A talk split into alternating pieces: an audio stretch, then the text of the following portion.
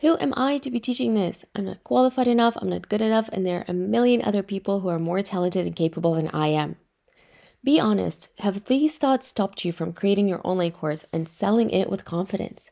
Or maybe even halted you in your tracks at the mere idea of creating your own course? Then definitely stay tuned because in this episode, I'm going to be sharing practical tips to tame imposter syndrome that actually work. Tips that I use with my clients as a launch strategist, tips that I use myself, tips that have been proven to work wonders. Welcome to the first ever episode of the Launch Society podcast, your ultimate blueprint for creating, marketing, and scaling your successful online business. In this podcast, we talk all things online marketing, finances, mindset, and of course, launching. This is the podcast to listen if you want to create a successful online business that works for you and not the other way around. I'm your host, Anastasia Ushakova. I'm a launch strategist and online course consultant with experience in managing multiple seven figure online courses, orchestrating campaigns that resulted in six figure days, and co creating all sorts of digital products from ebooks to online courses and VIP masterminds. In this podcast, I'm spilling all the hot tea on how to create and scale a successful online course business, so definitely stay tuned. This podcast episode is an audio version of my latest YouTube video, so make sure to catch it on annaushakova.com and make sure to follow me on Instagram at it's Anastasia Ushakova for daily tips on launching and behind the scenes of growing an online course empire. Okay, let's jump right into the episode. Okay, let's dive right in. First things first, what is imposter syndrome actually? Put simply, it's a feeling of inadequacy that persists despite evident success. It's the inability to believe that your success can be merited to you and that you achieved it on your own merit and instead somehow cheated or tricked your way into being recognized as an expert in your field. And the funny thing about imposter syndrome is that nearly everyone struggles with it, regardless of their achievements. Don't believe me? Let's look at the example of the world's most widely acknowledged leaders in their field. For example, Maya Angelou, American poet and memoirist, a literary legend, admitted to having battled imposter syndrome every time she started a new book. In her own words, each time I write a book, every time I face that yellow pad, the challenge is so great. I have written 11 books but each time I think, uh oh, they're going to find me out now. I've run a game on everybody and they're going to find me out. Or even Albert Einstein, who's widely acknowledged as the world's most influential physicist, admitted to his friend, and I quote, The exaggerated esteem in which my life work is held makes me very ill at ease. I feel compelled to think of myself as an involuntary swindler. So, two things become evident here. Number one, everyone has imposter syndrome. You're not the only one, and you're in pretty good company. Number two, imposter syndrome has zero correlation with your actual skills and with external recognition. You cannot drive imposter syndrome away simply by achieving more, by hitting the next revenue milestone, by hitting the next student milestone, by winning an award, by becoming more and bigger and faster. In fact, you might be worsening it by following this path because there will always be a next milestone to achieve. There will always be a competitor who's better at what you do. So you will be setting yourself up for failure. So, how can you keep it at bay instead? Well, I have 10 practical tips for you that actually work. Let's take a look at them. Tip number one know your enemy. When we can understand something, we can manage it better. Because here's the thing if you believe that feeling like an imposter is a sign that you suck at what you do and that it's a sign that you should give up and just stop trying, you probably will. But if you know that this is just a natural part of the journey that everyone goes through, you know that you have to just stick it out for a little bit and implement some tricks and actions to not feel like an imposter, it's gonna feel that much easier. Tip number two reframing.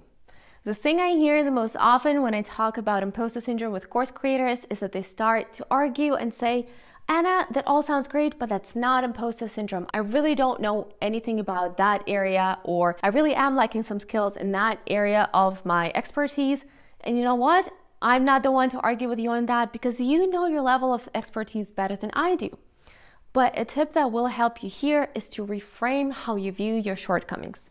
Because here's the thing it's impossible to know 100% of everything. And the people who claim to know every single thing in the area of expertise are probably the real imposters. But instead of viewing your blind spots as a sign that you're an imposter and a failure, look at them as the learning potential that they are. Your blind spots are not immutable. Any skill can be learned and any knowledge can be attained if you're aware of it. And understanding where you're lacking skills is actually a sign of a true leader. In other words, if you want to overcome imposter syndrome, adopt a growth mindset. Carol Dweck wrote an entire book on it called The Mindset, and it's amazing. If you have imposter syndrome and you're battling it often, I highly, highly recommend you read it. The whole premise of the book centers around how people who have adopted a growth mindset, so people who believe that any skill can be learned and attained, are far more likely to succeed than people with a fixed mindset. So, people who believe that talents and skills are an innate thing and cannot be changed. Tip number three embody the best version of yourself. One of the best ways to trick our subconscious mind out of sabotaging our goals is to play pretend. And bear with me here, this is actually a super powerful tip that I can promise if you implement will completely change your life. So I want you to grab a piece of paper and a pen, and for a second, imagine what would it be like if you were the best in the world at what you do, how would you feel like? How would you behave? What would you think to yourself? How would you talk to yourself? How would you talk about yourself to your clients and your students? How would you show up online, on socials? How would you sell your offers? How would you work with your clients and your students? You can even pause this and do it right now. And don't skip this step because this exercise is just so powerful. And now I want you to look at this list and take an honest look and see what can you start implementing already now. Because here's the thing, when you embody that version of yourself that is the best expert in the world at what they do, you will start acting like one. And by embodying this persona and by stepping into that expert role, you will start feeling way more confident. Tip number four is to select your target audience properly. I hear that from course creators all the time. I don't feel comfortable teaching advanced people in my course. I cannot sell this course to seniors or C levels. And here's the thing you really don't need to.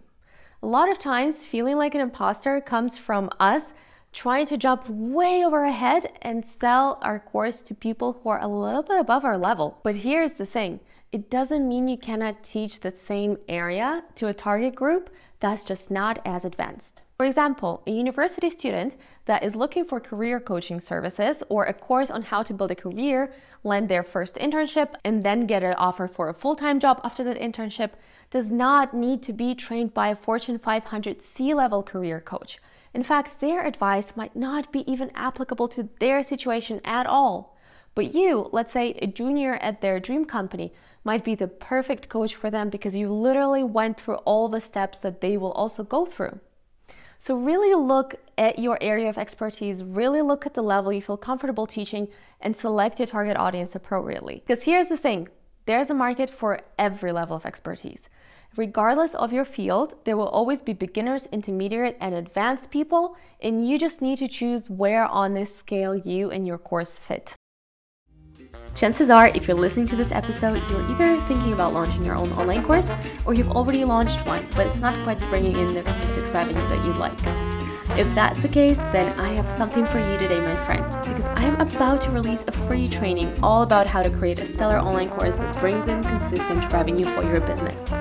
In this training, I'll cover the secrets to successfully launching your course, and we'll go over how to create a profitable offer even if you're working in an oversaturated niche, how you can confidently launch profitable online courses without having a huge audience how to create consistent daily sales, as well as share my signature four step formula for a seven figure course that I haven't shared on any of my channels yet.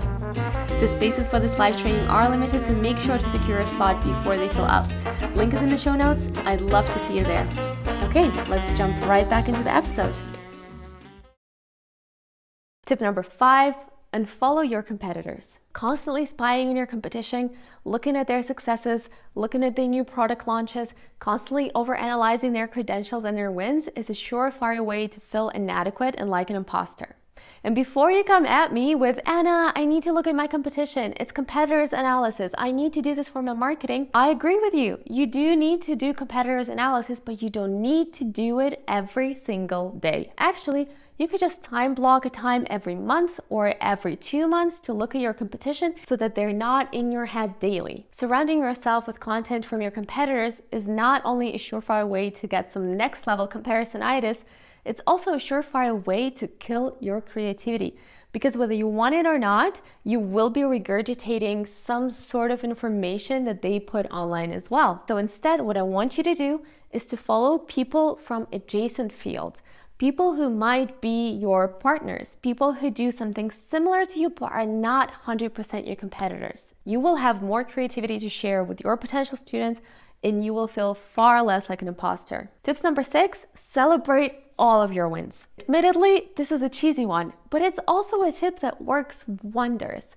So, what I want you to do is to start screenshotting every single piece of good feedback you get and paste it in a special folder, either on your laptop or on your phone. And whenever you feel like an imposter and whenever your mood is down, go through that folder and look at all of this good feedback that you've gathered. Yes, this might feel cheesy and childish, but this is a great way to remind to yourself how many lives you've already positively impacted. And it also trains your brain to look for positives in what you do instead of constantly concentrating on the negatives. Tip number seven be authentic. Pretending like you know it all and like you're the ultimate expert when on the inside you don't feel this way will not make you feel more credible it will just exhaust you. So instead, just be authentic and vulnerable with your audience. Imposter syndrome thrives of this idea that people will discover you, that they will uncover your secret, that they will find out that you're not a real expert. So if you honestly share your thoughts with your audience and if you tell them that you're still learning new information every day in your field of expertise, guess what? Your imposter syndrome has nothing to go off of. You might think that sharing these vulnerabilities with your target audience will make them see you as less of an expert, but in reality, this will add one more connection point. They will recognize that you are a real human, they will connect to you on a deeper level, and they will see that you also have the same struggles that they have. Tip number eight is to trust your clients. Now, if you're the kind of person that gets the colds every time someone books a one on one with you or purchases your course and you immediately think, oh my God, I hope I don't disappoint them, congrats, this tip is for you. Accept the fact that your clients are adult people. They have done their due diligence, they've researched experts, they have compared you with your competitors, and they decided to go for you. So respect their choice. There's a reason why they decided to book with you and not your competitor. There's a reason why they felt attracted to your offer. So stop second guessing them and start respecting their choice. Tip number nine start teaching. Now, this might feel counterintuitive, especially if your thought process goes like, oh my God, who am I to be teaching people? But in reality, teaching people about your area of expertise makes you more inquisitive. It makes you revisit things that you thought you knew, it makes you search for new information, you constantly educate yourself on your area of expertise, and during this process, you become better and better day by day, and you also realize that you're constantly learning, so that keeps your imposter syndrome at bay. There's no better way to be seen as the go to expert and to increase your own self confidence is to start sharing the information that you already know. Tip number 10 be the guide, not the hero. What I want you to understand is when people buy an online course from you, you're not the hero of the journey, your students are. You are there to just guide them, to bounce off ideas off of them, to give them relevant information, to point them in the right direction, to point out any underwater stones that they might not be aware of, to basically make their journey of the transformation from point A to point B easier. But you're not there to be the star of the show. You're not there to be the best expert they've ever met in the world. No, no, no, no, no. You're there to guide them. Whenever you make this mindset shift, there will be a huge weight lifted off of your shoulders because all of a sudden you don't need to prove anything to anyone. You just need to guide your students through their transformation. You'll see how much more easy it will become to show up as an expert when you don't feel the weight of being the coolest, the best, the most well known, etc., etc., etc., in your field. And there you have it 10 tried and tested tips to help you overcome imposter syndrome as a course creator. What did you think about this episode? Did any of the tips resonate? Did you recognize yourself in some of these scenarios? I love it if you make a screenshot of the podcast and tag me in your story at it's Anastasia Ushakova or the launchsociety.podcast or make sure to send me a DM with your thoughts on this episode. It would really mean the world to me. And if you enjoyed the episode, make sure to rate, review, and subscribe, or maybe even share this episode if you feel like it so that even more people can find the podcast. that's it for me today. Have a lovely rest of the day, and I'll catch you next time.